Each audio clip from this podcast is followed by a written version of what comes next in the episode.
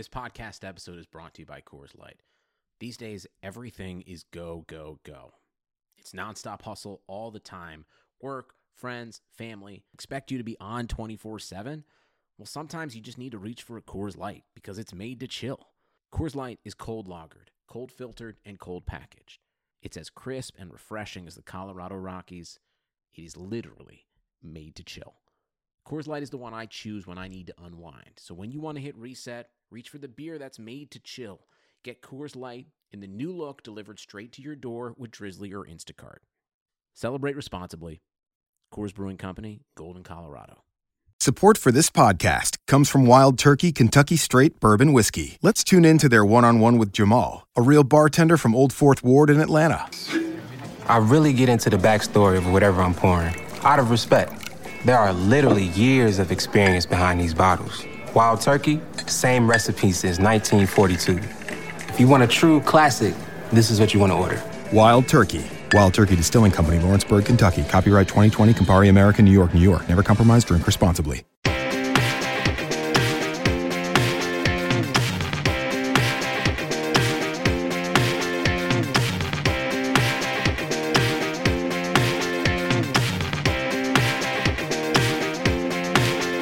Hi there, and welcome to Puckcast with Statsman and AJ, RotoWire's hockey podcast show. I'm Paul Bruno, and I'm reminding you to follow me at Statsman22. My partner on these pods through the whole regular season, AJ Scholz, is back, and you can follow him at AJ Scholz24. That's AJ S C H O L Z 24. Well, AJ, we finally arrived at the NHL's second season. It's time for our first round playoff preview to me, it's the most exciting time of the NHL regular season. There's always the chance for an upset in in wild and wacky first round play, and uh, it's a great time for particularly for fans who engage in playoff uh, pools. Let's take a couple of minutes, given that uh, is before us, to discuss our favorite sh- strategies. AJ, what do you do to prepare, and what is your favorite strategy for playoff pools? Yeah, so for me, I, I think you have to look at, at longevity um, as far as players go. Uh, I tend to stack heavy on the, the teams that I think are going to make it last year. Uh, we had a, a RotoWire pool uh, last year put on by you know one of our uh, um, uh, team members here, Jordan Buckley, uh, that I you know did pretty well in. I, di- I didn't win, but I, I took home a little bit of of cash. And what I did was I stacked Penguins and Sharks last year. I keyed in on those two teams, uh, and it really helped me to you know still accumulate points. You know, early on, uh, it'll be a little nerve wracking if you go that route. Uh, if you're you know not as high in the standings as some other people because you haven't spread yourself out as much. Uh, but once you know some of those teams get knocked out, you're really the only person left that can keep accumulating points.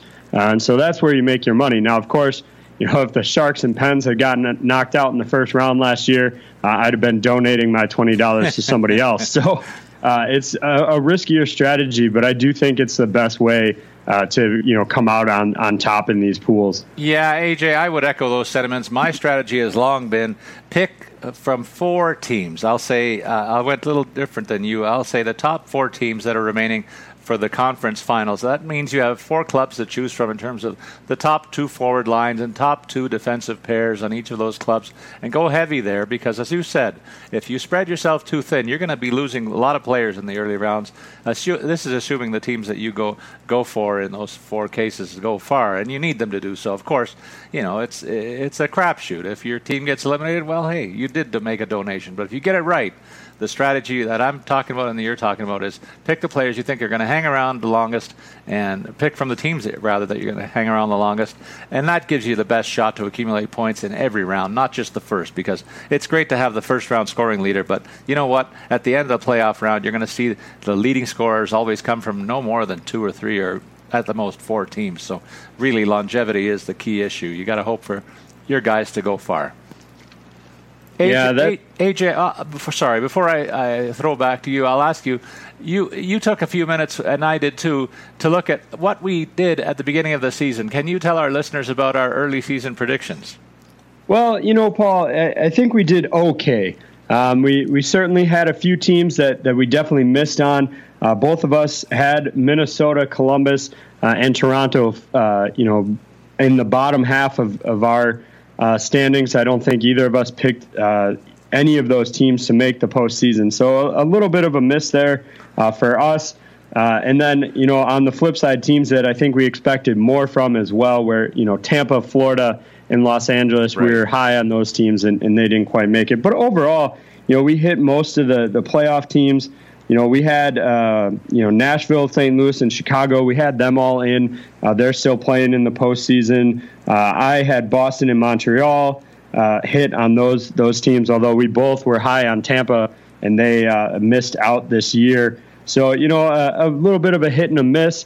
I will uh, throw one thing in there, Paul. My my prediction on the Flyers was mostly correct. They finished slightly higher than I had them, but uh, I believe you had them in as a wild card uh, contender, and they were anything but. So, Absolutely. I'll, I'll take the win on the Flyers.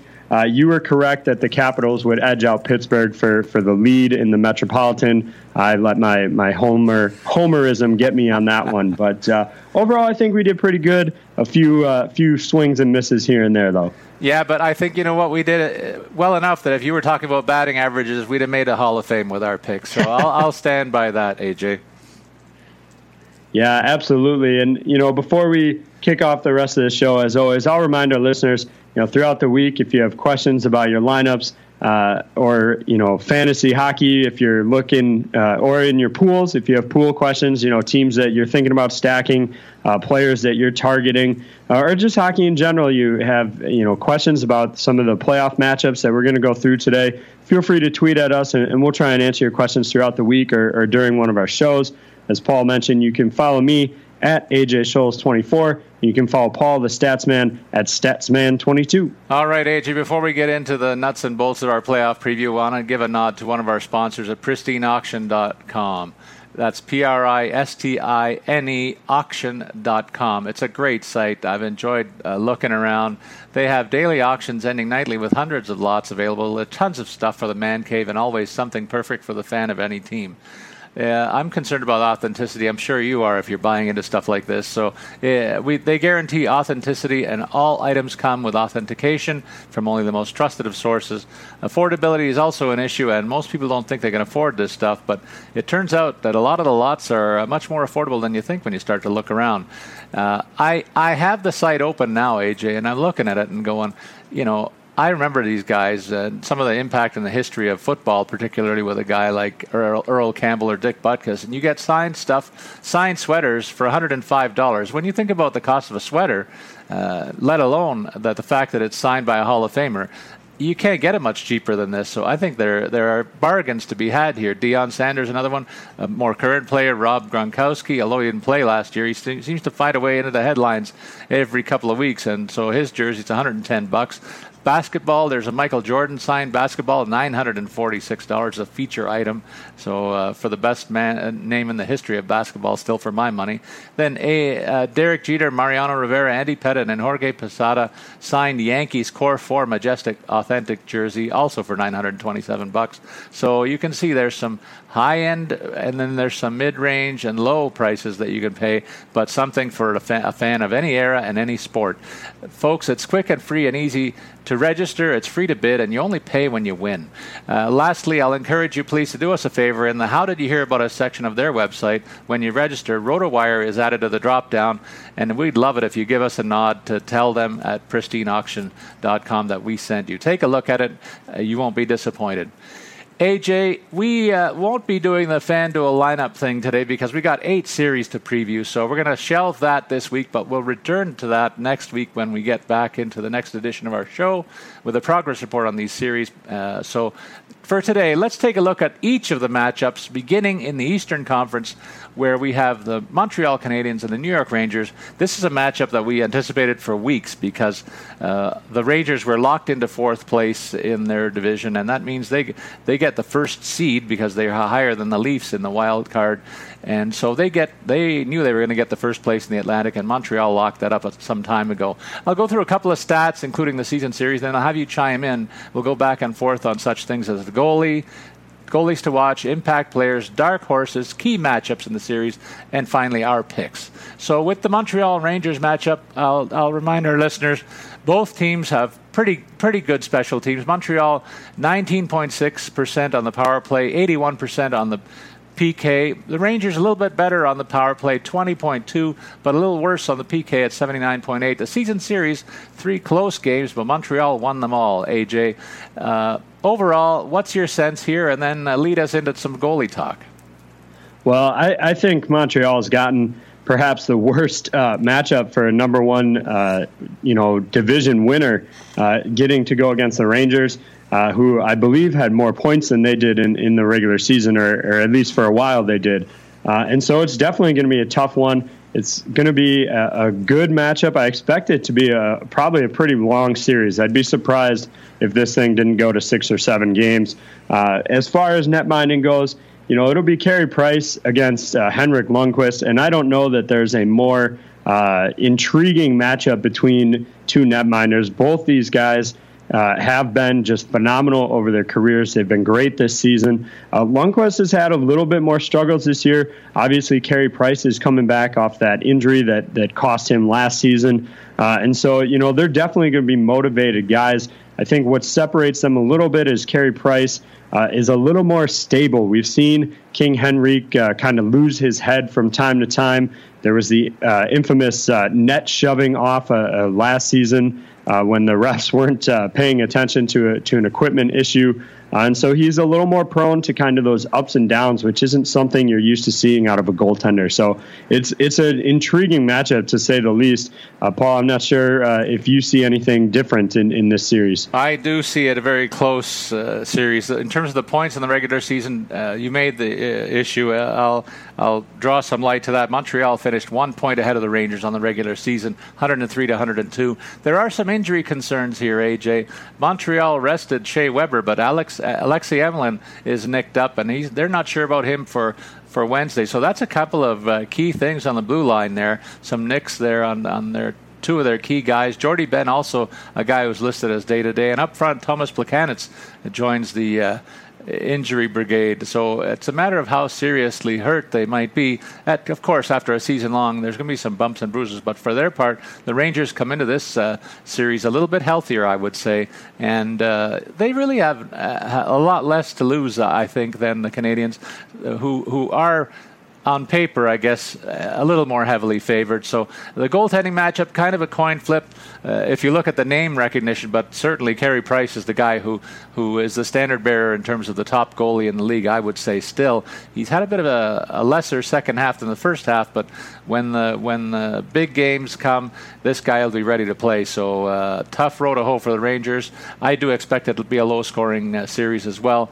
How about some impact players, AJ, on both sides of the puck here?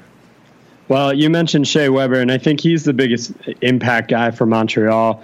You know, he was back at practice yesterday. Everything's kind of trending uh, towards him being ready to go. Uh, you know, and for him, honestly, I, I look at his offense as uh, kind of a bonus. I think his priority is going to be shutting down the Rangers' speed uh, he averages uh, 25.04 per game, and that includes 314 on the power play plus another 256 on the PK. So this guy is on the ice constantly, and it, it shows in his defensive ability that he's a plus 20 on the year. Uh, and so he's definitely going to be the key, I think, on the on the back end for Montreal. Uh, for the Rangers, I think your impact player has got to be Matt Zuccarello. You know, he's he came up just one point shy of, of 60 points this season. Uh, his goals have been a, a little uh, missing of late. He's 0 for the last six, but he's got seven helpers over that stretch. Uh, he did add a, a pair of uh, assists in those contests versus Montreal earlier in the season. No goals in those outings, so I think they're going to need him to score during this series. But those are kind of my impact players. Uh, who do you like as far as uh, can make a difference in this series? Well, I think if it comes down to playing with emotion, I really like a guy like Alex Radulov to be a factor in this series. Uh, he's had a quieter second half than first half, but maybe maybe he's getting primed for the playoffs and saving a little bit. And the same can be said for Max Pacioretty, probably the best uh, sniper that either team can bring forward in these playoffs. So I, I wonder if they can uh, lead the Canadiens' offense. I'm a little bit concerned about the fact that the Canadiens went for size over speed at the trade deadline, adding the likes of uh, Steve Ott, Dwight King, uh, Mike McCarron to their roster. Mike McCarron coming up from the minors, obviously, and Jordie Benn on the blue line. These are all guys who are bigger rather than faster. And Montreal's uh, sacrificed a little bit of speed. That could be something that. Uh, the ex- the Rangers try to exploit, and uh, I'm also counting on the Rangers side of things their defense to kind of shut things down. They have a couple of the better shutdown defenders in the league, and they've spread them out on the defense pairs. Dan Girardi and Marc Staal will be charged with one of them. One of them will be on the ice against Pacioretty's group all the time. So that'll be their number one assignment. So I think it's it's the Rangers' ability to negate the Canadiens' top scoring line, and that features Radulov and Pacioretty. That's the key matchup that I forecast in this particular series. In terms of dark horse players, AJ. So for, for Montreal, I think you have to look at uh, Artturi Lehkonen. Uh, he had a little bit of a rough patch mid-season, but he's got 10 points in his last 10 games. In my opinion, they need to use him more on the power play. Uh, he's getting a little bit of time here and there, um, but with how hot he's been lately, I really think he can take advantage of, of the extra open ice. He's a player that really sees the ice well. And so I'd like to see him play a little more uh, with the man advantage. On, on the other side, JT Miller – played in all 82 games this season, has been a staple in the Rangers lineup. now he's got zero points uh, in his last four, uh, and you know he's going to be on that um, top line, probably facing their best D. Uh, so I think it's you know going to be kind of up to, or excuse me, their top line is going to be facing the top, uh, the best D. So I think it's up to other guys like JT Miller to get on the score sheet and kind of get them going uh, further down the depth chart. You know, I talked about Shea Weber. He's going to be, sh- you know, looking to shut down. He'll probably be paired with Alexei Emelin after the opening game. I would expect Emelin to be on that top pair once he's healthy to go. Uh, and so it'll be up to guys like JT Miller and some of their second and third line guys to get the scoring done. Uh, as far as your dark horses, Paul, who do you, who do you see standing out in, in this game? Well, I look for Brandon Pirri. This guy has been a goal scorer uh, that's emerged over the last couple of years. He had a bit of a quiet season this year, but he's capable uh, of being a good secondary scorer. He's shown it in his past, and I look for him to be a guy who might step up and make a bit of a difference for the Rangers. I love your call on Lehkonen. I'll say uh, I'll, I'll echo that sentiment to a certain extent by saying Andrew Shaw is a guy for, that I'm going to be watching. He came over from the Blackhawks, and of course, you're counting on him to have, bring his playoff experience to the table here and be a difference maker. Because up front, I'm a little concerned that they, the Canadiens are leaning on Phillip Danault in a top six scoring situation. But I think Andrew Shaw could slide into that role uh, at the play at playoff time and be a, a bit of a factor in that same way. So those are the two guys that I look at in that regard. Potentially an unexpected in, impact player. Key matchup for you, AJ. Well, you teased it a little bit, Paul, and, and it's going to be uh, the speed of the Rangers versus kind of the size of Montreal. Uh, and, and Montreal really, with that added size and the, the uh, coaching change to Claude Julien has improved defensively. They've looked a lot better. Uh, their their penalty kills gotten better. Uh, their goals allowed has gotten better since they made that change.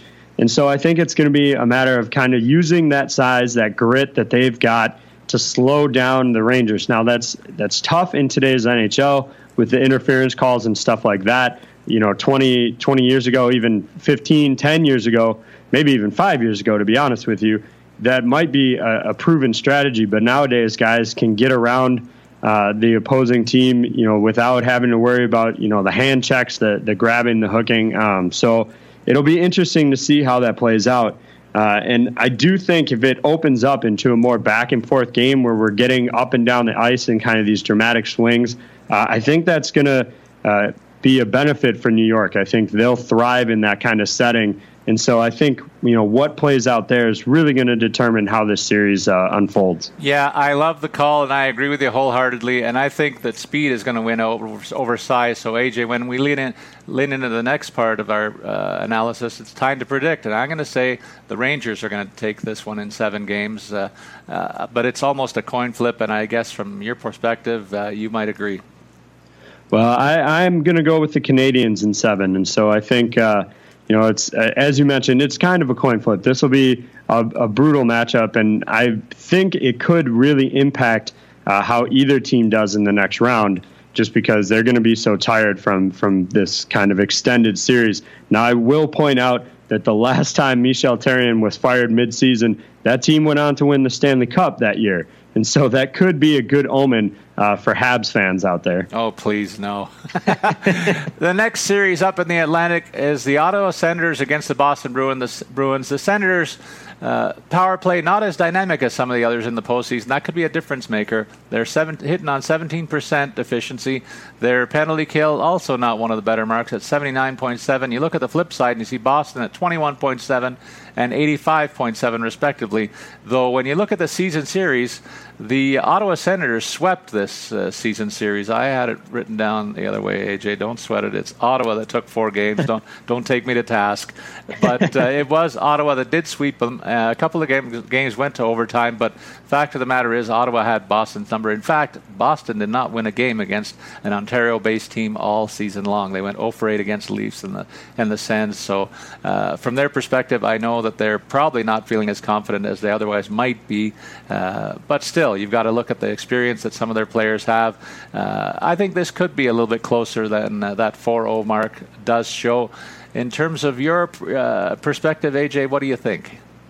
Well, I, I definitely like uh, what you're, you're you're selling there on, on how this series might shake out a little bit. Um, I do think Boston is better than what they showed in, in the series. The fact that Ottawa got all four games on them, I definitely don't expect a, a quick sweep uh, like that in in the postseason.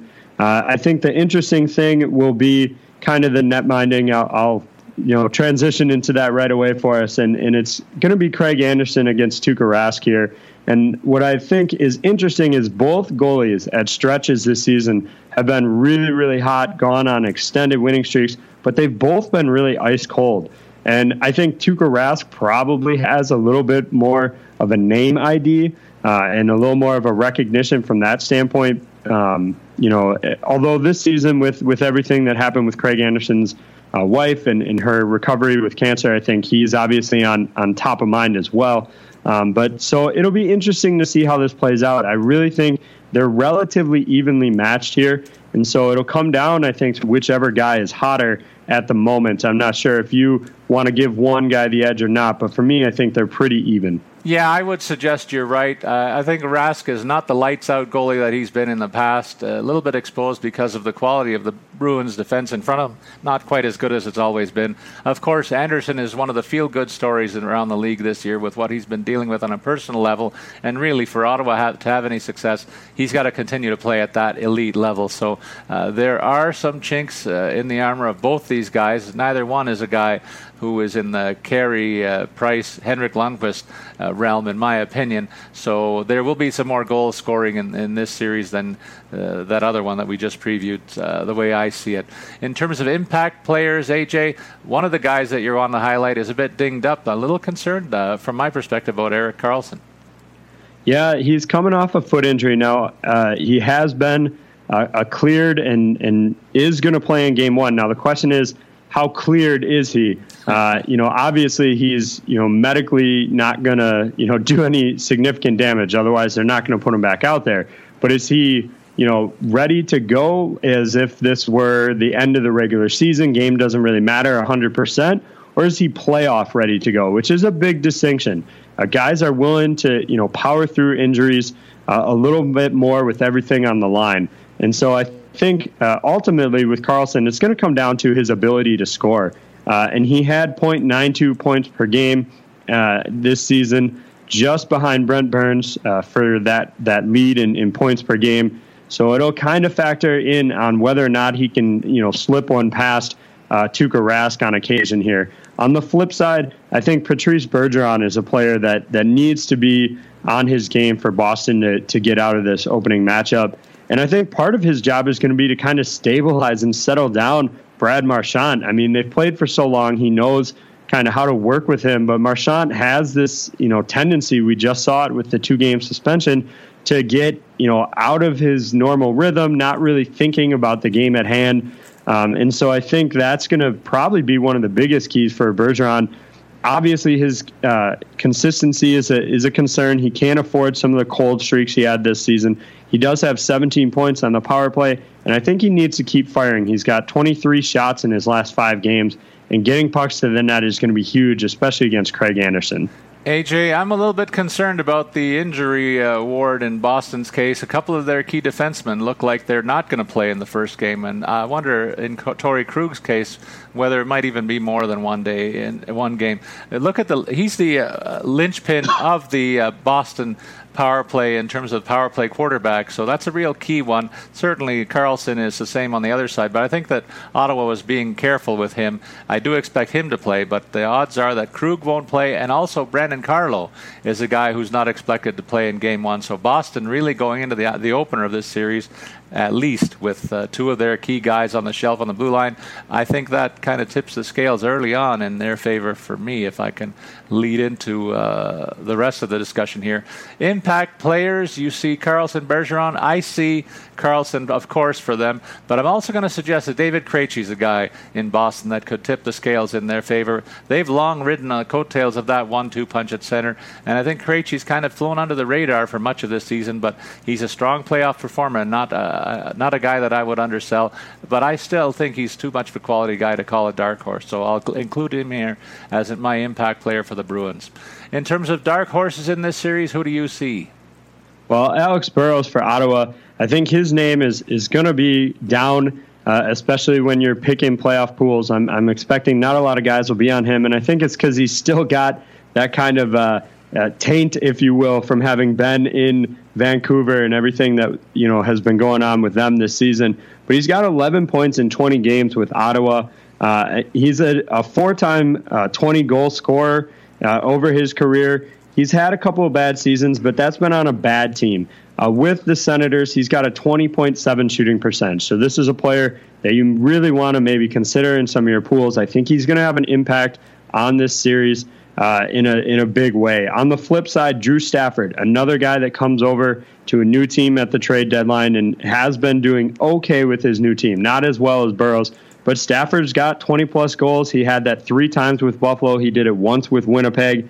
Yes, his numbers are down, but I think he can provide some secondary scoring on this team, especially you know with uh, guys like Noel Acciari out. Um, you know, and uh, Krejci missed practice the other day, although I think it was just kind of a bumps and bruises maintenance thing. But if they lose anybody, obviously Stafford's a guy that can step up, and he needs to, I think, play with guys that have a little bit more of an ability to get him the puck. Guys like Krejci and Pastrnak who can get him the puck, and so those are kind of two guys that I see as uh, you know being maybe X factors, dark horses who do you see as a as a potential sleeper in this series? I'm going to suggest two veteran defensemen. Uh, certainly, if this was five or six years ago, you might t- talk about Chara and Phaneuf in in terms of impact players, but I think both of these guys have key roles to play, and they might be elevated in scope just because of the fact that uh, the guys that we've already highlighted, Karlsson and Krug, Krug, come into this banged up. So it might be whoever is the more impactful of Chara or Phaneuf in kind of that two uh, two defenseman role uh, overall. Chara certainly can play the game at an elite level, but uh, you got to worry about the mileage uh, on him uh, at an advancing age for a hockey player. Phaneuf has had a bit of a resurgence in in in Ottawa, cast more properly as a number two defenseman or even a number three on a second pairing. But uh, in a short series like this, both of these veterans have been there before, and I look for both of them to to elevate uh, over what have, has been kind of middling campaign for Chara, but Phaneuf, for his part, has been more impactful in terms of uh, the offense he's generated and the minutes that he's been able to eat. He's up to around 23, 24 minutes a night, and will be pressed to do at least that as long as there's some issue around Karlsson. So, two blue liners that we wanted to highlight there. In terms of the key matchup, uh, what do you feel is the key matchup in this series? Well, you mentioned Dion Phaneuf, and I think him and Marc Methot uh, how they hold up against his Boston forecheck. Now, the Bruins like to pay, play a possession style game, and so their key is to get control of the puck, and they're going to forecheck aggressively. Now, Phaneuf is 32, Marc Methot is 31. He's coming off a, an injury. He's expected, I think, to be in the lineup uh, for game one, but he might miss that one. If, if he's not in for game one, I'm sure he'll be there for game two. And these guys are going to get a ton of pressure from this forecheck. And it's going to come down to, you know, turnovers. Can they, you know, get the puck up the ice, get out of their defensive end? And I think uh, it's going to be the key matchup to what decides uh, how this series shakes out. Paul, what do you see as far as a, a, key element of this series? I think it's the top two centers on each team. For me, the combination of Patrice Bergeron and David Krejci is a little more uh, notorious, I'll say, and something that they can hang their hat on more than Kyle Turris and Derek Brassard, who kind of hasn't delivered to the extent that I thought he would when he came over from the New York Rangers. Turris has been really good when he's been good but he's gone MIA for, for some stretches as well. So I just look at the, the playoff pedigree offered by the dynamic duo in, in Boston, and I don't think the the uh, uh, Senators have the shutdown capability to negate one or both of them. So I, I think that that makes me lean in terms of Boston a little bit, despite that 4-0 season series. AJ, what about your your prediction for this series? Let's get down to it. Well, I've got the Bruins in five. I, I, think Rask, if he's on his game, is still one of the best uh, in the NHL. The top line for Boston is almost unstoppable. Marchand and Bergeron paired with whoever. I mean, I think it'll be David Backes, but it really doesn't matter. They've succeeded kind of with anybody over the years. Uh, and the Sens, I think, are just too reliant on Erik Karlsson for scoring. Uh, you're, in my opinion, no matter how good your leading defenseman is in the offensive zone, he can't be the leading scorer on your team. That just shows too much of a re- reliance on that. He needs to be able to also focus on his defensive responsibilities, not on having to put every goal into the net or having an assist on every goal and, and getting up into the play. And so for me, those kind of two factors will get the Bruins through in five games. You know what? I'm going to say the same thing. It would be almost better uh, from my perspective, if Ottawa was, opening this series on the road, in fact, they're at home and the pressure will be on them to, to hold serve, and I just don't see it. And I think Bruins are going to get at least a split there, and it'll lead them into uh, a chance to take control of the series, and I, one that they won't give up. I think they're going to take this in six games, so we're on the same side of the equation there. Now uh, we'll talk about perhaps the most lopsided series on paper in this in this round of playoffs but it might be, I'll make a case that it might be a little closer than people think. When we talk about Washington and Toronto, the Caps power play and the Leafs power play among the best in the league 23.1% for Washington, uh, 83% on the PK, 83.8 on the PK. Leafs 23.8 on the penalty, a power play, one of the uh, better than Washington by a fraction, and the PK was a little bit worse. But boy, you combine these numbers on both squads, and Scotty Bowman once said, AJ, that if you could add your power play percentage and your PK percentage and be over 100, you got a really good team. So both these teams have really good teams, is what what I'm telling you in terms of the offense that they bring. In terms of a season series, it's one of these where uh, each team won in regulation and the Caps won another one in overtime. In that game, the Leafs were on the road nursing a a couple of leads that they couldn't hold, and the Caps eventually won them. I'll note also the Leafs drove Braden Holtby from the net in two of the games that played between these three uh, in the three games they played against one another. Of course, there's some injury concerns about Freddie Andersen, but I hear that he's going to be ready for Game One, and so that make, means he goes against Braden Holtby. Why don't you break down your thoughts on the teams in general and uh, the goaltending? Well, I think that that season series is going to be somewhat indicative of what we see uh, in this matchup. I, I, think a lot of people are expecting Washington to just cruise uh, into the next round. Possibly, you know, you might see some predictions out there of, of the Capitals sweeping uh, Toronto, and I just don't think that's going to happen. The the Maple Leafs have a ton of offensive scoring power. Uh, yes, Braden Holtby is a lights out netminder, but as you mentioned, he he has gotten chased from goal uh, by the offensive powerhouse. And you know, you talk about experience in a, in a lot of cases, but sometimes there's something to be said for not knowing that you're supposed to be, you know, outmatched and outgunned. And I think the the youth of this Leafs team is going to really help them to make this a series. They don't know that they're supposed to get beat early and easily. Uh, that you know, the pressure isn't on them either. I, I think they're to be in a situation where, you know, Paul, you and I have talked all year that this is a bonus year for the Maple Leafs. And, and sure, the city's going to be excited and, and they're going to want them to do well. But I don't think there's a whole lot of pr- pressure on them to produce this season. And so I think that's going to free them up as well. So I think it's going to be close. Now, in terms of net minding, uh, Braden Holtby is just heads and tails above Freddie Andersen in terms of elite status and, and ability. I mean, that's and it's not a knock on Freddie Andersen. He's been a, a good goalie all season long. He's won some games for them. Uh, he's come up big when he's been needed. But Braden Holtby is just one of the best uh, out there and has been for a long time. He always is consistently over that 40 win mark. This is his third straight season with 40 plus wins. So he's a workhorse that's in there all the time, and he comes away with wins. And so for me, I think that's probably what's going to end up tipping the scales in this matchup.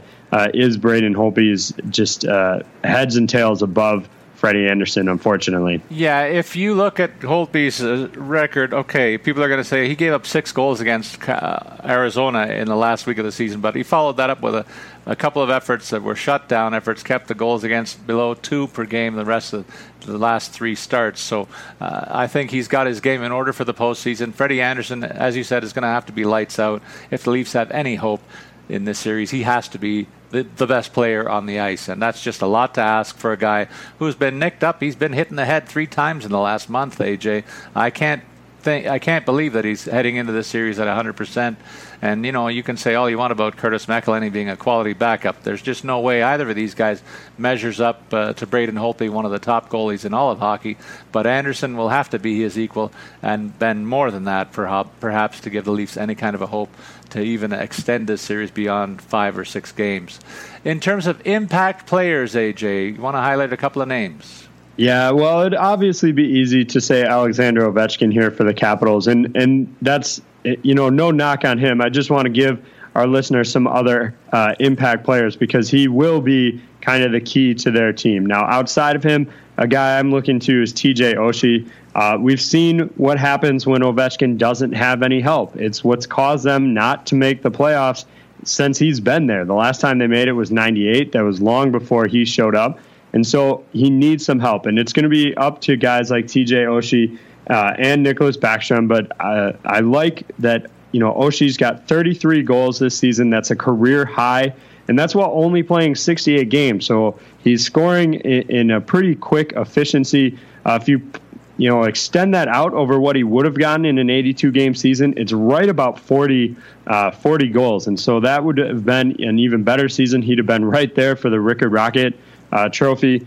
The only concern I have about him is despite averaging 254 on the power play per game, his impact there has been minimal. I think he needs to find a way to contribute more, whether that's, you know, goals or assists to Ovechkin. I think he needs to have a stronger role uh, on the power play. On the flip side, uh, Auston Matthews has to be their impact player. You know, despite all their young talent, the buck stops with Matthews. If he slumps like he did in mid March, this season's going to end really, really quick. Uh, the other guys are talented, they're capable, but they're not going to pick up the team and, and carry them through. Uh, and so he has to be, like Freddie Andersen, he has to be on top of his game Paul, what about you as far as impact players go? I'm, I'm looking at the number two centers on each team. I'll say Evgeny Kuznetsov has to be impactful for the the uh, Caps to give them a bona fide second scoring line because you know the Leafs are going to throw their best checking unit against Backstrom, Ovechkin, and Oshie. So a second scoring unit imperative for the Caps, and it's been there for much of the season. So Kuznetsov has delivered the goods. There were, in fact, some sometimes during the season where he his line got number one uh, skating minutes. Uh, he's ably supported on the wings by Marcus Johansson and the veteran Justin Williams there. So I love that the potential of that sec- second scoring line. But I'll counter that by saying that, that Nazem Kadri for the Leafs is my impact player for the Toronto club. He's a guy that not only has elevated his game offensively, but really has learned how to play defensively quite well, and he's always getting the tough matchup of, of the opposition. So you can bet at, on home ice he's going to see a lot of the Backstrom unit, but I think he's got the, the chance to negate one of the top two units, even in Washington. I don't think the Caps can keep him away from both Backstrom and Kuznetsov, so I think he's going to be impactful there, and maybe more important than than any of the Washington centers in terms of what the Leafs need to get from from their checking line, which has a couple of guys that can score on it as well. So number two uh, centers key in this series for me. In terms of the key matchup, uh, sorry, dark horses in this series, AJ. Well, we've talked all season long about how the Maple Leafs kind of have three interchangeable lines. And so I think Andre Burakovsky is going to be uh, a, a, dark horse in this matchup. His ability to score from the third line is going to help them compete with that depth in Toronto. Uh, he has just one goal since returning from you know a mid March injury, uh, and so that's definitely a concern. But I think he's going to be need to be a factor uh, if they're going to compete with kind of the depth that they have uh, on the Leafs forward lines. Now, for Toronto, my dark horse is a player who I know has given you heartburn over the over the course of the season and and beyond that, and that's Jake Gardiner. Yep. Yes, he hasn't scored since February 21st, but he's got seven helpers in as many games. A pair of those have come on the power play. He averages 21 32 and he's going to be relied on heavily uh, to get the job done on the blue line this season. And now, especially if Roman Polak or Nikita Zaitsev miss any time, it sounds like both those guys might be ready to go. But if for some reason they're not, I think there's going to be that much more reliance on Jake Gardiner on the back end. So those are my dark horses.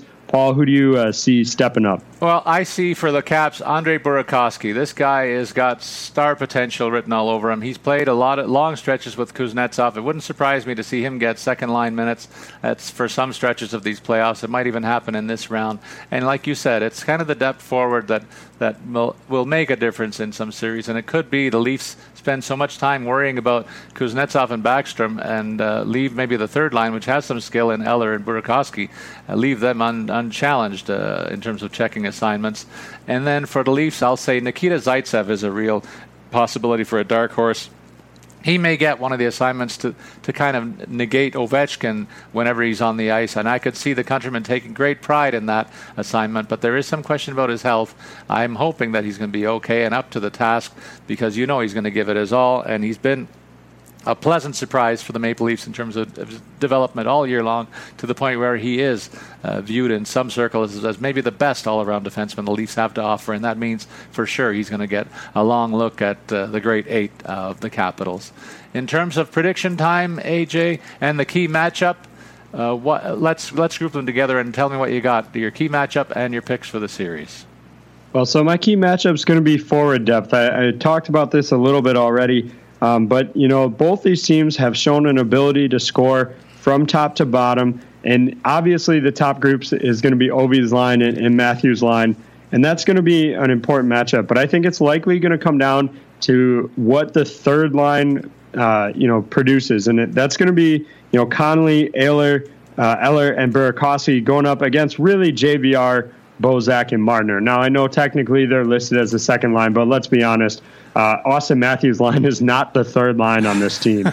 That's just not the case. And so, really, that third line is JVR, Bozak, and Marner. And so, I think it's going to come down to how these two uh, third lines, how they produce. They might not necessarily uh, line up against each other, but how their production level shakes out. As far as picks, I'm going to go with the Caps in six.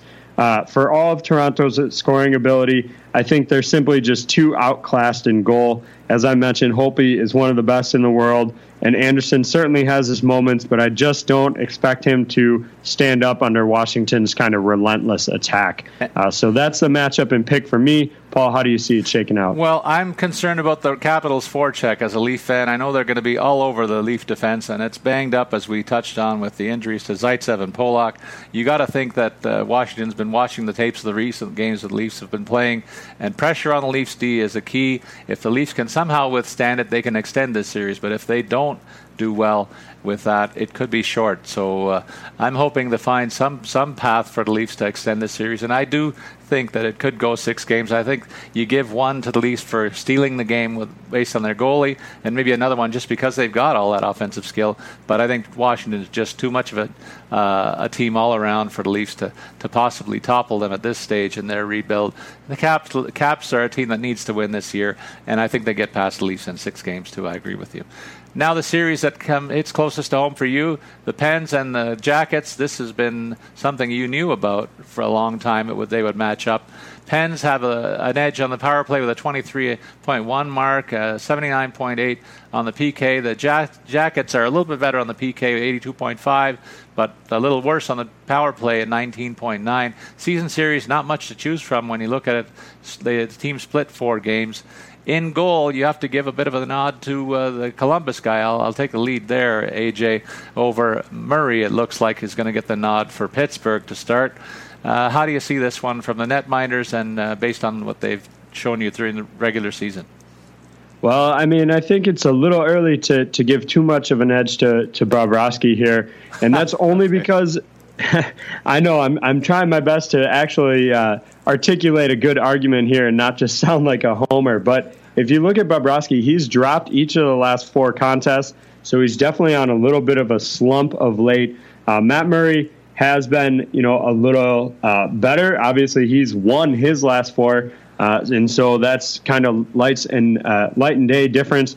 Now Murray did have a little bit of a stinker out there where he allowed four goals to get into the back of the net, and his teammates bailed him out, which is the nice thing for Pittsburgh goaltending. That's always been the key. They have kind of elite guys. Uh, the Flower's been that way for, for over a decade, an elite player, and every once in a while when he has a bad game, he gets bailed out by the offense. And so my concern is uh, for Columbus fans out there is if Bobrovsky has a bad game, I'm not sure that their offense can bail him out quite the same way that the Penguins can. And so uh, I'm not as quick as, as some others might be to write this off as a one-sided goal uh, goaltending uh, matchup here. Uh, so for me, that's kind of how I see it shaking out uh, in the Nets. Yeah, I'm, I'm going to stick with my nod that Bobrovsky is the guy with a better pedigree. So we'll we'll see how that plays out. I don't think it's going to be the determining factor unless Bobrovsky plays lights out, though. I think there's just too much skill uh, in terms of the Pens uh, lineup, assuming they're healthy, and and that swings us over to the impact players. I know one of the guys you want to highlight is a guy who has a bit of a question mark in terms of his recent uh, health status. So why don't you lead into that? Yeah, Evgeny Malkin is going to kind of be the key, I think, for Pittsburgh. His his impact will obviously be whether or not he plays. Now it's been trending towards him being back on Wednesday night, and so hopefully for me he will be. Uh, he's a point per game player throughout his career, and his presence in the lineup really frees up Sidney Crosby. It kind of allows. Uh, someone else to take some of that pressure. He's a little bit more of a physical player as well than uh, Crosby. And so I think the other factor too is that if you add him in to a power play that's already converting at 23.1%, they become even that much more dynamic. I mean, that's throwing out your forwards in that group are going to be Sid, Kessel, and uh, Malkin. You might stick uh, Sheary out there still. Uh, with maybe uh, Schultz on the on the blue line, and so that becomes a pretty dynamic group with him back in. On the flip side, it's going to be Brandon Dubinsky for their impact player. Uh, this is partially production based. He's got 12 goals and 29 assists this season, uh, but he knows how to ruffle Sidney Crosby's feathers. They're, they're two guys that have gone at each other time and time again, and he's shown his ability to get Sid off his game. Part of that comes from the fact that he leads the team in hits at 248. That's 3.1 per game. So he's going to dish those hits out, and he's probably going to dish them out against Sidney Crosby, which I think that makes Malkin's re. Uh, you know, reemergence into a lineup even that much more important for Pittsburgh. I don't think they can get it done without Malkin in the lineup. I think they're going to need him. Whether it's game one or game two remains to be seen. But if he doesn't play at all, I think they're really going to struggle to get out of this series and probably won't get past the second round, even if they do. Uh, as far as your impact players, Paul, who you got? Well, I agree with you on Malkin. To me, it's the Pens' fortunes do hinge on him. I mean, I saw the Pens lineup without him uh, when the Leafs clinched their playoff spot the other night, and you know. Oh, you had to rub it in, didn't you? Yeah, well, you were all over me when the club was winning there for a few minutes, but I'll tell you, I celebrated. I was in the stands. It was a great, great moment. Uh, uh, for me. I really enjoyed it. But you really saw what the Pens have missing when, when you think about not only Malkin, but you've got Carl Hagelin out of the lineup there too. There's some veterans that are missing. They need to get uh, Malkin back just to have that third elite scorer uh, to go along with Kessel and, and Crosby, who put on a great show and uh, really looked to me like they're ready to go. In terms of uh, the Columbus side, you touched on the physicality of Brandon Dubinsky. I'm going to say the same goes for a guy like a Scott Hartnell. Uh, is a guy that I like uh, as an impact player for Columbus. He's a guy that's been in the thorn in the side of your Penguins for a long time, dating back to their time with Philadelphia. So I think he could be an impact player on the other side of the coin. In terms of dark horses, AJ. Well, I'll start with Nick Bonino. Uh, he was part of that HBK line last season. He's got uh, two goals and three assists in, in, his last four. And I think his ability to step up in the postseason, his willingness to put his body on the line to block shots. He came up with some incredible blocks that helped them seal uh, the Stanley Cup victory last season. And he's a critical piece of both their power play on the second unit as well as their penalty kill. And so Nick Bonino, I think, is going to be the linchpin of how you know the rest of the the bottom lines uh, kind of shake out.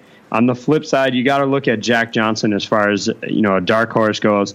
Uh, with Werenski in danger of missing time, I think he uh, is going to be that much more of a key. Now he is prone to some hot and cold stretches, and so he'll he'll score for two or three games, and then he'll do nothing for for a couple. And so it'll depend on whether or not he's hot or cold right now.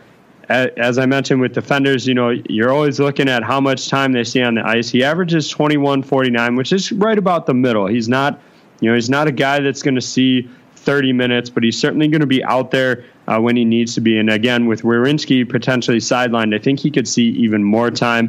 Paul, as far as dark horses, uh, who do you got? Well, more size and physicality for Columbus. Brandon Saad, another guy who has a playoff pedigree coming out of the Chicago system, and uh, the the Columbus Jackets will lean on on that. Uh, brand of hockey in this series heavily. I mentioned Hartnell in that same way, so I think there's a bit of a theme here in terms of the game plan for Columbus that needs to be executed for them to have a shot. On the other side of the coin, I'm also going to highlight for Pittsburgh. We know that Crosby's been playing with a couple of kids most most of the season, but I'll highlight a third youngster, and that's Bryan Rust, who's had a fine end to his season, coming up with three goals in the last few games, and could be the anchor to a second strong power uh, strong uh, power play unit, perhaps, but also a second scoring line, assuming Malkin comes back uh, healthy. Uh, maybe Rust partners with him and or Kessel uh, factors in to that unit. Uh, the mixing and matching, maybe they'll go with the HBK again if Hagelin can get back in the lineup. Unlikely though, so maybe Rust fills that role and it becomes an RBK line instead of an HBK there. So Bryan Rust for me for the Penguins has to come up large for you guys. Uh, in terms of the key matchup in this series, AJ. Well, I think uh, we haven't talked about the Penguins' defense, and, and the question is going to be whether they can absorb the loss of Chris Letang. Now, they have gotten Trevor Daley back, Olli Maatta, and that's kind of crucial. They've got Streit kind of waiting in the wings, really. He's uh, been kind of the odd man out of late. Uh, and the Blue Jackets, I think the, they like to spread their offense out a, lit, out a little bit. There's not really kind of a key player necessarily that gets all their goals like you would see with the Penguins, and and they play physical as you mentioned, and so I think that's really going to challenge this defensive core of Pittsburgh to kind of see what uh, they how they hold up without Chris Letang there. Are there you know matchups and, and that kind of stuff that uh, Tortorella can take advantage of? But these two coaches know each other really well, so that's going to be interesting to see how that plays out as well. But I think the Pens D against uh, the Columbus uh, forecheck and, and their forwards is going to be the key matchup uh, as far as I see it. What's a key for, for you? I think it's the size of those forwards at Columbus on the Pens D, like you said. If they can hit them enough, I saw what they did against the Leafs in the final game of the season. They were relentless in terms of the forecheck and their physicality on the Leaf defense that has some good skating ability. So they did catch them, and if they can catch uh, one more, or one or more of the Pen, Pens blue liners, the Pens could really be in a box here. But I'm counting on the on the Pittsburgh skill overall to give them the edge uh, in the Duke. I'll lead that off with my comment. I think the Pens do escape this series and maybe that's the best way to call it. But it's going to be a tough one. I'm going to say in six games. Well, I really debated whether or not to say Pens in four, but it seemed like too much of a homer pick. Uh, I can justify Pens in five. I think uh, Columbus just don't have that elite score, which I, I think is is crucial for the postseason. You need a guy that can step up, and I just don't see them having anybody in that kind of elite level. And I think eventually that catches up to you in, in a long season. And as I said earlier, uh, it, it can't be overlooked that Bobrovsky dropped four straight to close out the season with a 3.33 goals against average in those games.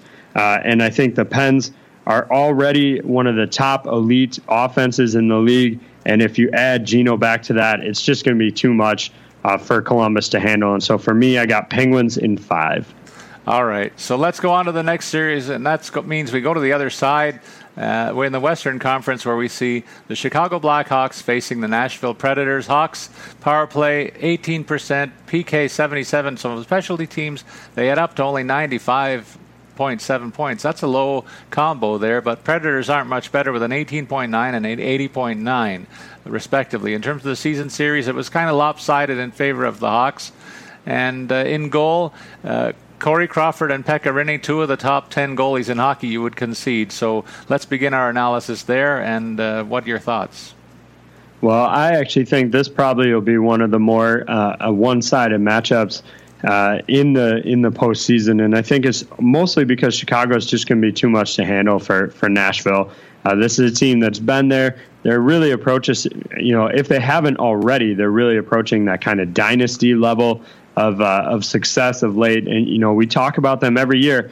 How are they going to retool? They're losing this guy, they're losing that guy, but somehow the organization finds pieces to slot in with kind of their you know main core. Uh, I do think that that power play number is a bit of a concern. It's it's surprisingly low for a team as as stacked with talent as as they are, and so that'll definitely be a concern. Uh, as far as the goaltenders go, obviously the edge has to go to Corey Crawford for all of his success, uh, both in the regular season and in the, in the playoffs. But Pekka Rinne is a solid netminder. You know, we talked uh, about him not necessarily being quite elite status of late, but it, but he can be there. Uh, you know, he's had a little bit of a drop off, but he can step up and be elite. So it'll be close, but I think I give the slight edge to Crawford uh, as far as the netminders go. And uh, we talk. I'll agree with that assessment. So we'll slide into the impact players discussion, and I'll lead that up by saying, for me, Jonathan Toews is Chicago's leader, and he's going to show it. He's been showing it the second half of the season, scoring at a higher rate than he normally does, but also playing that game with the fire in his eyes that says, "Yeah, I've been to the playoffs and I've won, and I know what it takes, and I'm going to do it again." And that's just the way he's looked to me on the ice, and uh, I just don't see anybody on the uh, on the other side of the coin. They have a couple of elite, elite defensemen, and I'll say one of them could be an uh, impact player, and that's PK Subban. Uh, he's got to elevate his game to that elite level. He's kind of been a little bit below uh, where he, I'd like him to be, or where he's been much of his, his career in Montreal. Maybe getting uh, accustomed to life in Nashville, he's probably had a little more fun there and, and not taking it as seriously as he might in in Montreal. But this is the time to get serious, and you'll have to match Captain Serious in order for for the Preds to have any chance there. So your slant on the impact players uh, of your choice. Yeah, well, I think it uh, starts and ends with Patrick Kane in Chicago. You know, I think most of this lineup is kind of built to absorb injuries and slumps. Uh, they've got guys that can slot into roles and, and, kind of fill responsibilities. I mean, you look at their lines right now. Marian Hossa is a fourth liner for them. If anybody were slumping or got hurt, obviously he could slot slot into even a top line role if necessary. But Patrick Kane's kind of the one guy I don't think they could withstand uh, him being off his game. He averages kind of an astonishing 21 24 per night, uh, and that includes you know over three minutes on on the power play where he's got seven goals and 16 assists. So I think Patrick Kane's really the one guy that can't afford to lose or to have off his game. Uh, in the Music City, I look to Viktor Arvidsson. He's not really a household name, uh, but he actually tied Filip Forsberg for the goal lead on the team this season and tied Ryan Johansen in points for, for the lead. Uh, he's got four power play goals plus five shorthanded goals, and so he's playing in all three phases. I think he's a talented player who, who doesn't get enough credit for how good he has been of late. Uh, so those are my impact guys. As far as dark horses go, uh, I like Artem Anisimov for Chicago. He is coming back from an injury you know he's expected to be healthy after missing the last 13 and so i think that's kind of what gives him that that dark horse status in my mind that he hasn't been in the lineup. I think he provides some much needed top six depth because uh, for me tanner kero is simply not a second line center and so i think anisimov slots into that second line spot alongside kane and panarin and that allows kero to kind of revert back to a third liner.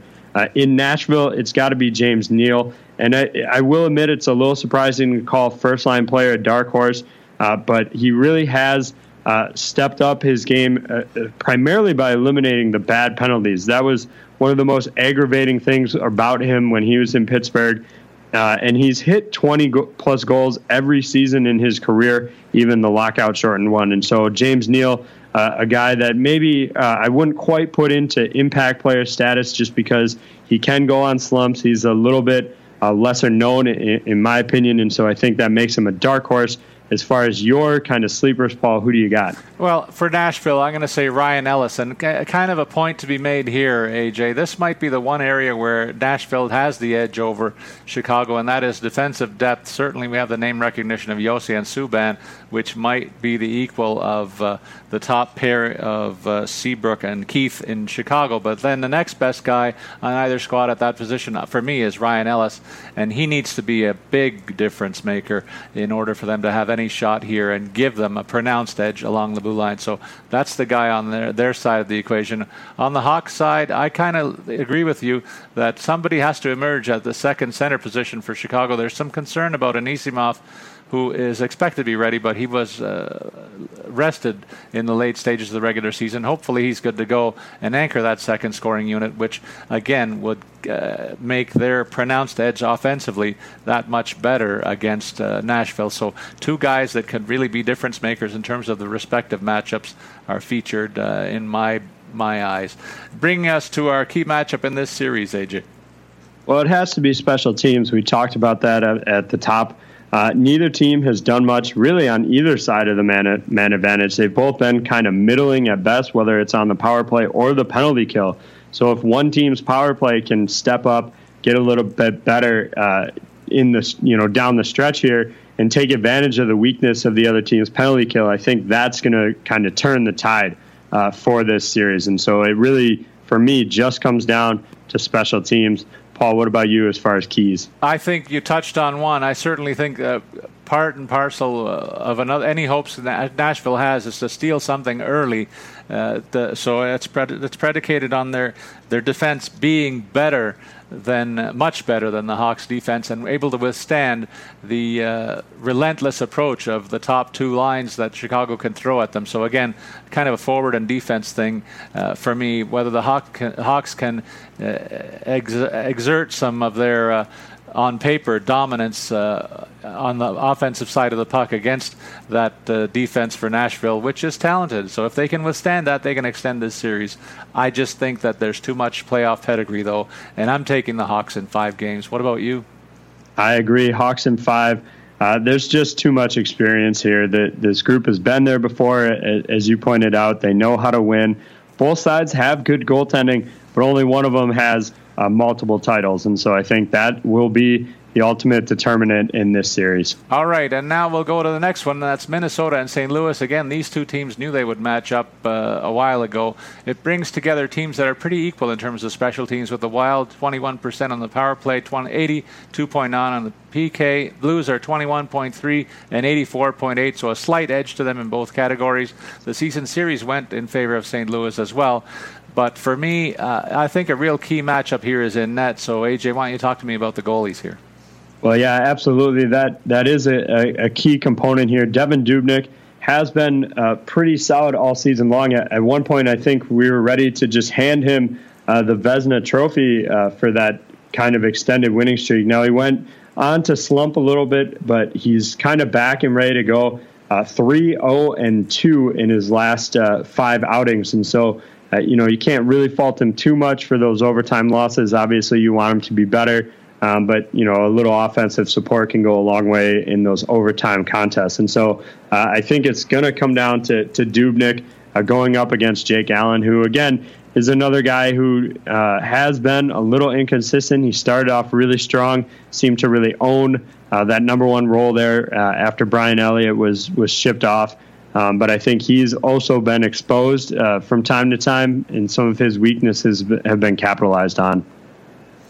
Uh, I'm going to agree with your assessment there, and I'm also going to say that uh, I think whoever plays better can win this series. Uh, there's not much to choose from between these teams, so a real key matchup. Dubnyk, for his part, has been a guy who has been touted as one of the top five goalies in hockey for much of the year, but I didn't like the way he finished the season, AJ, to be quite honest. Allen, for his part, flown, flown below the radar. He's playing behind a very deep team that we've highlighted many, many times over the last year that St. Louis has a lot of depth uh, at forward and on defense, so maybe not a guy that gets the accolades that he should. In terms of impact players uh, in this series, AJ, what do you look at? Well, I'll start with Mikko Koivu for Minnesota. Now, he's certainly not uh, the only vet on this team, but he was, uh, you know, third on the team in points per game at .73.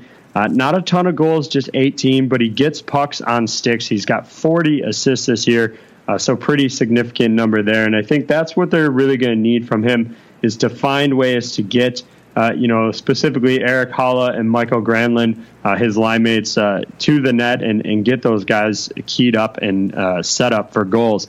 On the flip side, you have to look to Alex Pietrangelo. He's really, uh, you know, been forced to step up after Shattenkirk was traded away. He's got 19 points in 21 games uh, since the deadline, and he's averaging, you know, 26, uh, 32, and 305 on the power play in terms of ice time. Both of those are above his season averages, uh, and so really has taken on a, a much bigger role after Shattenkirk uh, was traded. And I, I, think that was a big question mark. Could Pietrangelo step up? Now, so far he's done it, and he's going to need to continue to do it to get them into the postseason. Uh, so those are kind of two guys that I look uh, to have an impact on the series. Paul, what about you? Well, I'm going to go with two superstars, really. Vladimir Tarasenko, boy, what can you say about this guy? He's a highlight reel waiting to happen. But I love the fact that he's built so strongly. He's a powerfully built young man, and he can do it all. And I, I look at him and I look at the Minnesota team. I don't think there's anybody that they can ha- they have that can limit this guy if he's on top of his game. So if he plays better than anybody else, that again tips the scales for me in terms of of uh, Minnesota, uh, Minnesota St. Louis forecast. Uh, for the Minnesota team, you highlighted one center. I'm going to highlight another, and that's Eric Staal, who's played uh, well above the expectations that I had for him all season. That's going to need to continue in, in order for them to, to maintain a bit of an edge that I see in the middle of the ice. They have a trio of guys that are going to be a real handful when you bring in the, the hulking Marty Hanzal, who's uh, given the defensive responsibility. That's three pretty big centers that the the Wild can throw out there, and maybe gives them an edge down the middle against St. Louis because uh, St. Louis has got only two guys I think that I would. Uh, have any confidence in the middle of the ice, and that Paul, Paul Stastny and maybe Jori Lehtera. Beyond that, they're throwing a lot of inexperience the other way. So that's the way I see it there. What about uh, for you, the dark horses in this series? Well, for Minnesota, I, I look to Jason Pominville, uh, and don't let the fourth line role fool you. He's still an elite level player. Uh, he was limited to 57 games this year, still managed 30 points, uh, and he's got two goals and three assists in his last seven. So he's starting to heat back up a little bit. And so uh, I, I think he ends up being a dark horse only because of his line uh, assignment, but he easily, in my opinion, could be a top six uh, a winger on this team or or on other teams in the league. And so I think it's it's just the role he's been dealt. He seems to be uh, you know settling into that well. Uh, on the flip side, it's it's a little bit of an unknown in Vladimir Sobotka. Uh, in general, you know NHL rules kind of prohibit this type of late season you know retooling or, or adding of guys. Um, but it's a unique circumstance that kind of defies the usual set of uh, you know set of rules that right. would prevent this. Um, and he racked up 30 points in 41 regular season games in the KHL, plus added another 10 during their postseason. So this is a guy that's already been through a playoff situation, and so he got a goal in his first game back. Uh, and you know it's hard to know exactly what to expect. The KHL is a great proving ground, great testing ground. Um, but it is a different game. The the ice is bigger. They play uh, generally on Olympic size, uh, uh, in my understanding, over there, and so it's yeah. it's definitely a different game. And so it'll be interesting to see how he figures this out, how he slots into their lineup. But to be able to add a guy that's already been through a pretty significant uh, postseason in the, the KHL already is a huge boost, I think, to this team. Absolutely. I'm going to counter with one young guy and one older guy uh, as terms of uh, dark horses. For me in St. Louis, it's Alex Steen.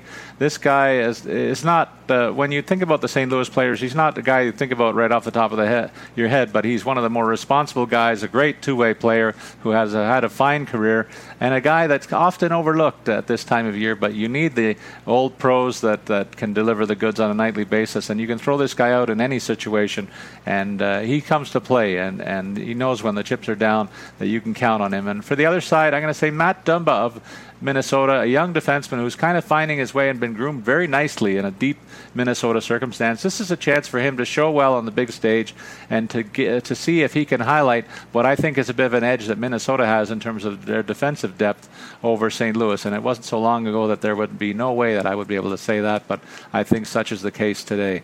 Bringing us to our key matchups and your prediction, AJ.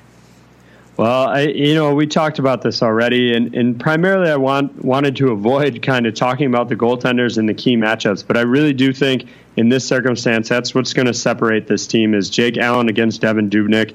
Uh, these teams are just so even across the board, uh, and they've both got you know uh, a good combination of youth and experience on their lineups. They've got guys that can score across kind of all three lines. Both sides have a, a shutdown defender or two. You got you know Ryan Suter for Minnesota, you got Pietrangelo uh, for St. Louis, and so it really comes down to the netminders who have both had their ups and downs this season. So it'll likely come down to whoever's hottest uh, at the end at the right time. And so for me, the way I see that shaking out is going to be the Blues in seven. I think it's going to be close, but ultimately in a seven game series, I think that wears a little bit on Minnesota's veterans. Uh, and I think really only Tarasenko is that elite player that can kind of take over a, a, game. So I expect he could steal one for St. Louis here and there. So that's why I give them the edge.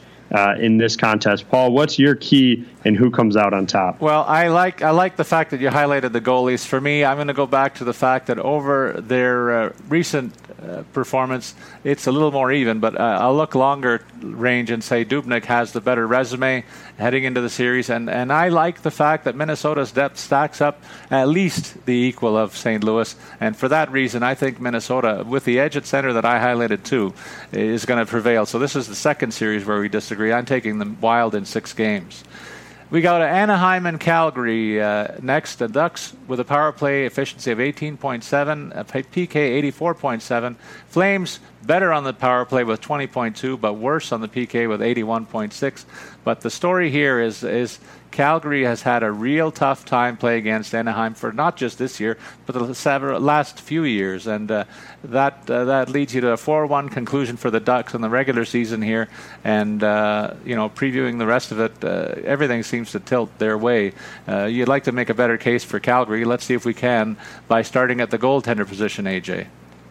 Well, I'm not sure that's that's the best place to start as far as making a, a better sell for Calgary. Uh, you mentioned the kind of one-sided nature. I believe, if I saw correctly, it's been about 25 consecutive games uh, since the the Flames were able to get one in Anaheim. It's a right. place that they don't uh, like to play, and so uh, the net minding is is a little bit of a question mark. Now, uh, Brian Elliott took a little while to settle into his role. At one point, he was benched for for backup Chad Johnson, but you know that uh, he shook that off. Again, another little bit of a slump of late. One win and four losses in his last five with a, a 3.29 goals against average.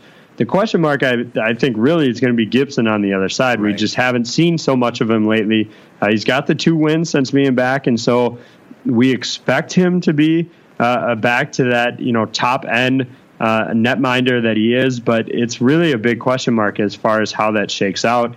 Um, for me, heading into impact players, I like Patrick Eaves for Anaheim. You know, his impact since joining the Ducks just can't be ignored. Nine goals in his last 11 games, 29 shots over that stretch, which gives him a 31% shooting percentage. That's really off the charts. He clearly is enjoying his time in California, having come over from from Dallas.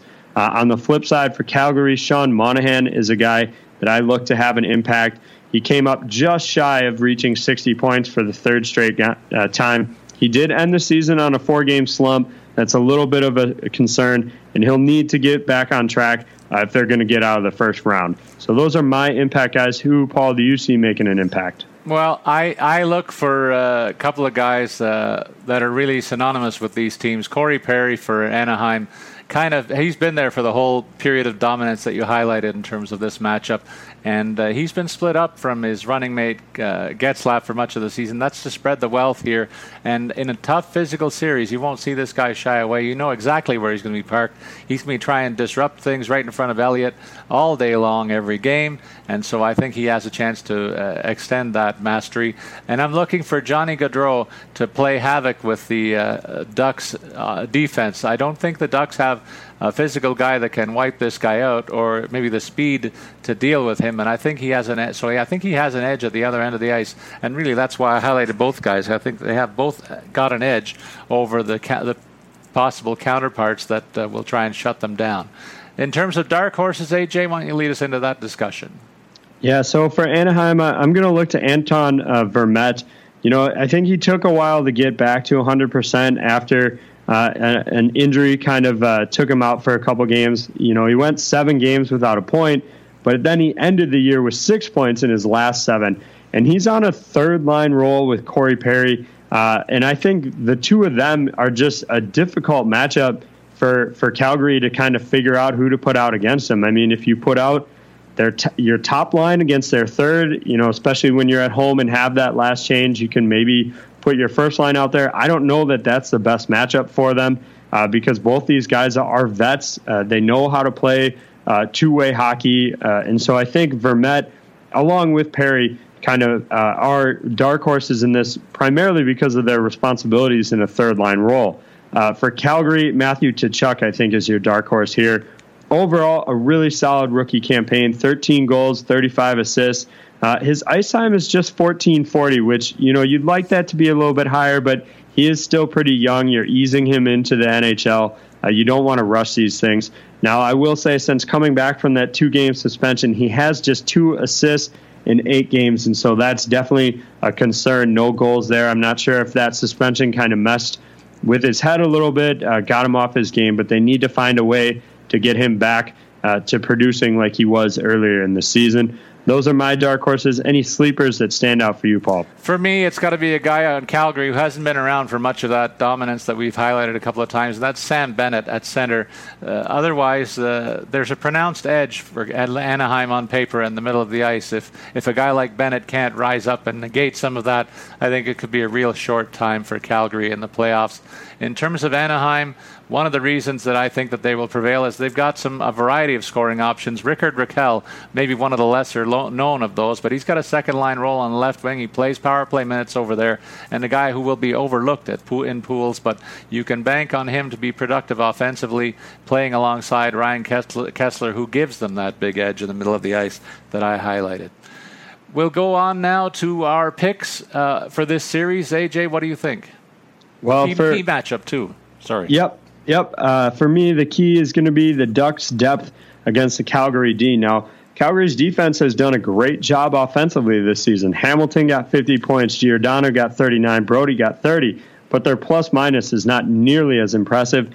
Hamilton uh, is the top of that group at plus 22, but then it uh, drops off, or excuse me, uh, yeah, Hamilton's at plus 22, then drops off to Giordano at plus 12 and only other two other players are in the positive. Brodie is at the bottom in a minus 16, uh, and so the Ducks uh, have scores on all three lines that I think can test the defensive capability of the Flames. Uh, for all their you know good uh, job offensively, I think they've really struggled on defense, and that hasn't helped Brian Elliott uh, by any stretch. And so because of how that matchup shakes out, I think ultimately it'll be the Ducks in six. They've got more depth at the forward position. Gibson, I think, when healthy, has been more consistent. It, yes, it's a little bit of an unknown, um, but I look for him to kind of uh, settle in. Uh, and so I, I, I, have doubted Elliott for much of the season. You know, I I know I called for Chad Johnson to be their permanent number one earlier in the year, uh, and so maybe he proves me wrong again. Uh, but I expect the Ducks in six. Paul, what's your matchup and uh, pick? I agree with everything you said. Uh, I, I, think that the Ducks' uh, offensive depth and, and the size is going to put pressure on a Calgary defense that's getting a little older, a little longer in the tooth. And, you know, where once uh, I heralded this group as a very deep group, that one of the most skilled, they're starting to show some cracks, and I think the Ducks will expose even more of them in this series. And I think we're being generous. I'll agree with the six games uh, in favor of Anaheim in this call. And that brings us to our final series uh, of this uh, first round, and that's Edmonton and San Jose. Uh, something old and something new. The Oilers, new to the playoffs in the last few years, they're uh, banking on their power play uh, to be continuing to click at 20, 22.9, one of the better marks in the league. Their PK was 80.7. Look at the pronounced edge when you look at the Sharks' power play, 16.7. That's about a 6.2% difference heading into the postseason. They're equal in the PK. So uh, if the Sharks have have to hope that they can bolster that to close this gap. The regular season series was 3 2 in favor of Edmonton. The goaltending matchup is Talbot and Jones. What say you about the, the outlook there?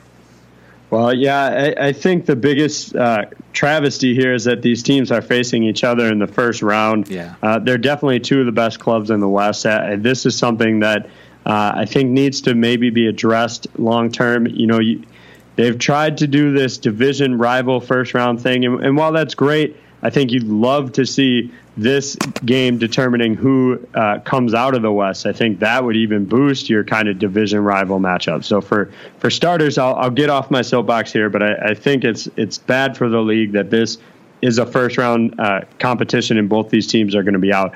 In terms of goaltending, uh, I have to give the edge to Martin Jones only because of everything he did last year. I think this season they've both been uh, pretty consistent. They've been uh, on top of their game. You might even give Talbot the edge based on this season, but you have to look at the entire body of work. The playoffs are just a different animal, and it's something that Martin Jones went through last season uh, all the way to the Stanley Cup final. Yeah. In terms, I, go ahead. Oh, sorry. go ahead, no, Paul. No, no, you go ahead. That's fine. I was going to just lead into my my impact players okay. from there. Uh, for Edmonton, Leon Draisaitl, uh, I think McDavid, like Sid and Ovechkin, is going to need help and Draisaitl has been crucial to him reaching those 100 points this season. Uh, he's got 21 points in his last 14 games, and that gave him a season total of 77 in, in all 82, with 27 of those points coming on the power play as well. Uh, and so I think Leon Draisaitl is a is an important key uh, player to help Connor McDavid kind of lead the charge here. On the flip side, you look at Logan Couture and I do think part of his impact is whether or not he's going to be ready for game one. He's been skating, he's been wearing uh, a face shield to kind of protect uh, his mouth after you know taking that puck. Uh, and so with him out of the lineup, I think we've seen their forward depth really, really stretched. You know, Joe Thornton was out too, and so that obviously contributed to it. Uh, but Couture's missed the the last seven. He was on a four game pointless streak prior to getting hurt. Um, but when he's healthy, he's a force on the ice, and I really think they need him back if they have any hope of getting past the first round. Uh, that's how I see the goalies shaking out and who the impact players are. Paul, what did you see? Yeah, I think in the in terms of the goalie matchup, Cam Talbot's you can arguably make the case that he's 1B in terms of the most valuable player to Edmonton's circumstance. Everybody knows about what they got out of Draisaitl and McDavid up front, but Talbot was a real key in net. And Marty Jones has now solidified himself as a, definitely one of the better starting goalies in hockey for a second straight year. The stats do prove that out. So there's not much to choose from these guys between these guys in net. Let's call that even in, in the nets. In terms of an impact player, I'm going to say for Edmonton, it's going to be a guy like a Jordan Eberle. He's kind of been overlooked when it comes to uh, Draisaitl and McDavid. We covered them off enough, but uh, for Edmonton to continue to uh, in this playoff, they're going to need more than that. Uh, so I look for a second line guy like an Eberle to play some key minutes and and produce key offense for this team if they hope to emerge. And, and really, you can't call him a dark horse because he is one of their core guys, and I think uh, deservedly so, and one of the smartest guys in terms of a hockey IQ. You'll see that at this time of year. Uh, that that does tend to bear, bear, itself. And then on the other side of the coin, I'll highlight a Tomas Hertl. When you think of uh, the San Jose attack, you certainly think of the older guys, but they've groomed this guy to be part of the next wave, and he's kind of found his way into first line minutes and top six minutes and power play time uh, alongside all the other veterans, and I think he's a real key for the San Jose offense. In terms of dark horses, AJ, what do you have? Yeah, so for for Edmonton, uh, it's uh, maybe a little bit of a stretch to call Oscar Klefbom a, a, dark horse being on their top pairing, but I think all the focus defensively is going to be on Brent Burns and his offensive, you know, production and everything he can do. So that's going to overshadow the the other side. Klefbom notched uh, 38 points uh, as their leading blue line scorer, and he's going to need to continue to do that because you know that the Sharks are going to get scoring from their blue line, and so he really needs to step up in terms of a dark horse uh, for the Sharks, I think Patrick Marleau is is a player that fits that role. Uh, he's got 27 goals this season. Uh, that that's a, a, pretty high mark for him. In fact, uh, he hasn't been quite that high since 2013-14 when he got 33. So uh, a good solid year for him. He's always in the lineup. It's his. I don't believe actually he's missed a game in his career. Uh, I'd have to double check on how many games were played in that uh, that lockout shortened season. But anytime there've been a full 82 games, he's been in the lineup every night, and so that's that's another key there for him. You know he's going to be on the ice. You know he's going to contribute, uh, and so for me, he's definitely a dark horse uh, in their lineup. Well, and a guy that I like on the Edmonton blue line is Darnell Nurse. This guy's been groomed to be a uh, shutdown defenseman, but he has tremendous offensive upside, and we're just starting to scratch the surface in terms of his overall game, I think. And it won't be long before you re- realize uh, the NHL entirely realizes just how good a player this guy is, and maybe he can be uh, Zdeno Chara light. Uh, I'll say is the ceiling that he projects, and that's not that's not too bad. And we might see part of that uh, emerge in this series. So for me, on this that side of the coin, he is a player to watch, and on the other side, veteran Joel Ward. He's a guy that's often going to be overlooked in playoff pools and that sort of thing. But if you go with San Jose, you got to look at this guy not not only just for his third line minutes with it but also the fact that he's a feature guy on one of their power play units and a guy that consistently rises up in the biggest of games. So it's a big game factor that makes me pick uh, Joel Ward there. Key matchup that you see and your pick for the series?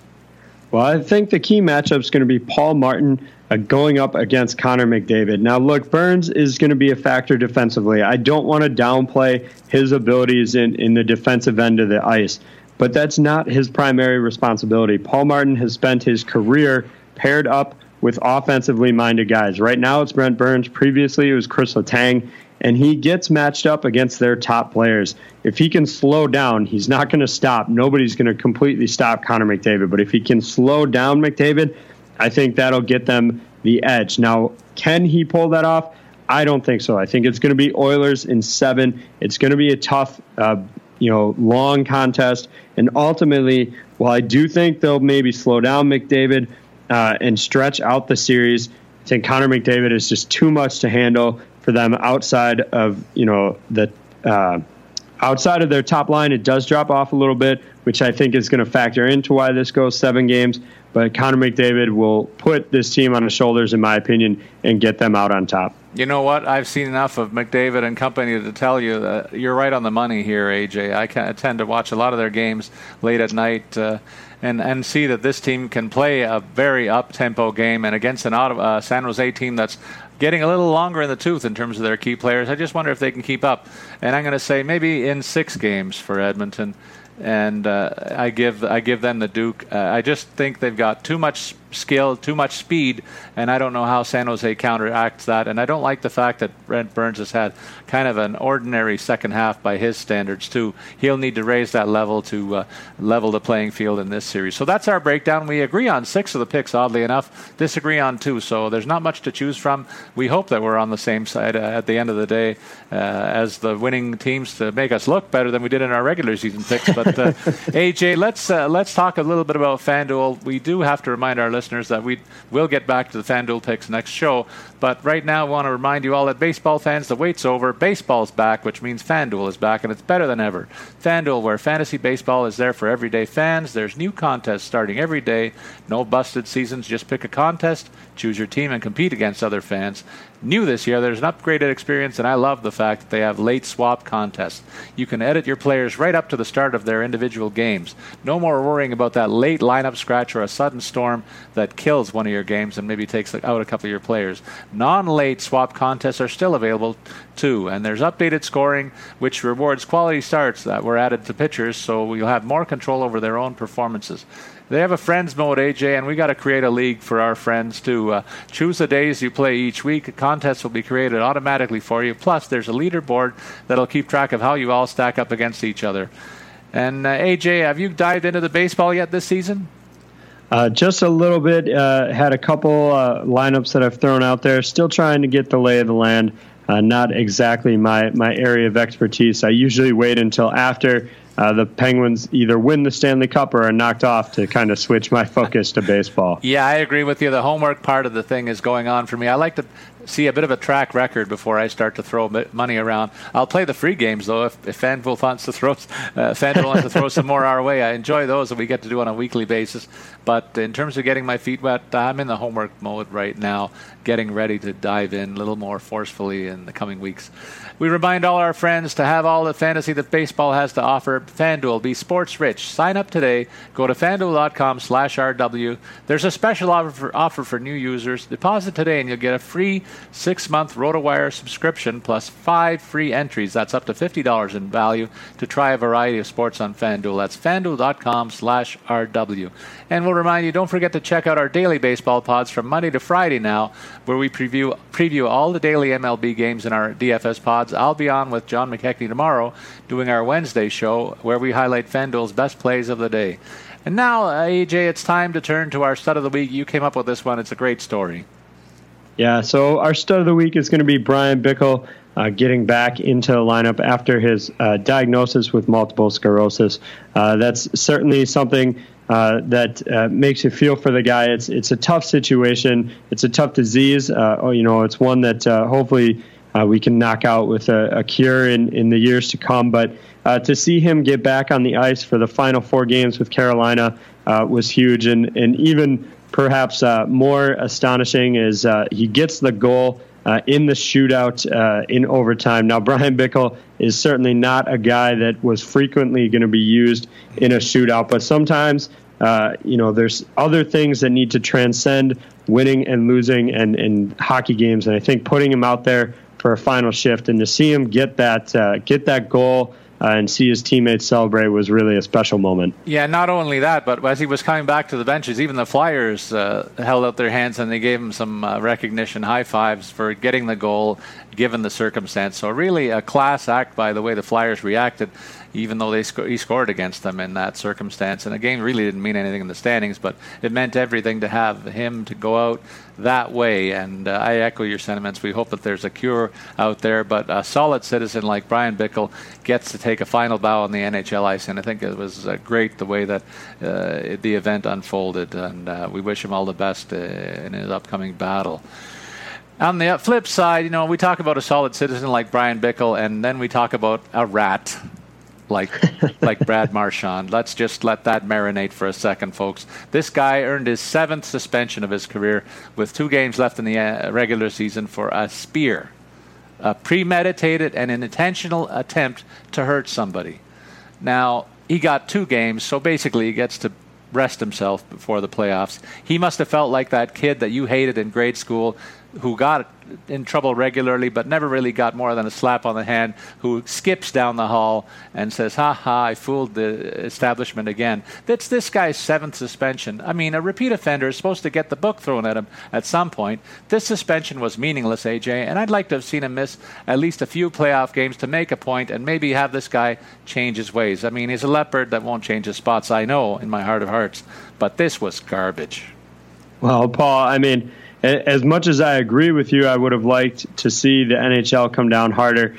the minute that they announced he was going to have a hearing, I immediately said two game suspension. They're not going to eliminate a guy like Brad Marchand with all of his offensive contributions from the postseason. I think they should have. I agree with your sentiment on that, especially as a, a repeat offender uh, for you know the re- constant suspensions. It seems like um, but you knew the minute that they called a hearing that this was going to be a two game suspension for meaningless games that he was probably going to sit out anyway. Well, we hope that they, if he does get suspended an eighth time, maybe they do make an example of him finally. But this is just too much, uh, too much in the wrong direction for me. AJ, we've given our thoughts. Now it's time for the players to play, and uh, we'll sit back and uh, until next next Tuesday when we get to take a look at our progress report on these series and get back to our DFS. And uh, that wraps up this week's podcast with Statsman and AJ. Remember to send your comments and questions on Twitter. Follow me, Paul Bruno, at Statsman22, and you can follow AJ at AJ Scholz24. We ask you to look out for Puckcast Hockey Pod every week so that you get all the latest news and our tips to stay out of the competition in your fantasy contests. So long, everybody.